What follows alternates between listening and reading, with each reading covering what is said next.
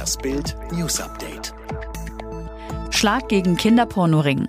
Jahrelang wurden mindestens drei Jungen im Alter von 15 und 12 Jahren von mehreren Pädophilen missbraucht, Fotos und Videos gemacht und diese im Darknet geteilt. Elf Tatverdächtige wurden festgenommen, sieben von ihnen wurden verhaftet. Neben dem Haupttäter noch fünf weitere Männer und eine Frau, die Mutter des Haupttäters. Die Polizei ermittelte in mehreren Bundesländern. Razzien und Hausdurchsuchungen gab es in Nordrhein-Westfalen, Brandenburg, Hessen und Niedersachsen.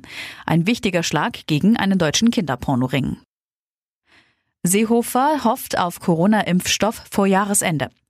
Ein Impfstoff gegen Corona ist ein wichtiger Schritt aus der Krise. Ist es bald schon soweit? Bundesinnenminister Seehofer hat Hoffnungen auf einen Corona-Impfstoff noch in diesem Jahr genährt. Zur Überwindung der Pandemie sei die Entwicklung eines Impfstoffs der wichtigste Faktor, sagte Seehofer den Zeitungen der Funke Mediengruppe. Es heißt, das könne bis Jahresende gelingen. Ich habe die Hoffnung, dass es vielleicht auch schneller geht, sagte der Innenminister. Eine Impfpflicht lehnte er ab. Medi-Ermittler prüfen Spur zum Fall René. Bis heute gilt Medi als der bekannteste Vermisstenfall. Die Polizei legte mehrere 10.000 Seiten Akten an, befragte mehr als 600 Personen. Eine Spur blieb aber ein ganzes Jahrzehnt unbeachtet. Die von René Hasse, der bei seinem Verschwinden sechs Jahre alt war. Hat auch dieser Fall mit Christian B., dem mutmaßlichen Mörder von Maddie McCann, zu tun? Im Juni 1996 verschwand bereits der kleine René im Nachbarort von Praia da Luz, elf Jahre vor Maddie. Und wie von dem englischen Mädchen fehlt auch von René aus Elsdorf in NRW bis heute jede Spur. Jetzt prüfen die Maddie-Ermittler Verbindungen zwischen den Fällen. Red Bull erlässt RB Leipzig 100 Millionen Euro Schulden. Investor und Brausekonzern Red Bull hat seinem Bundesligisten RB Leipzig 100 Millionen Euro Schulden erlassen.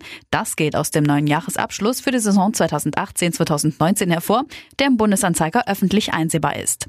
Dort steht, das Eigenkapital betrug zum 30.06.2019 gut 108 Millionen Euro.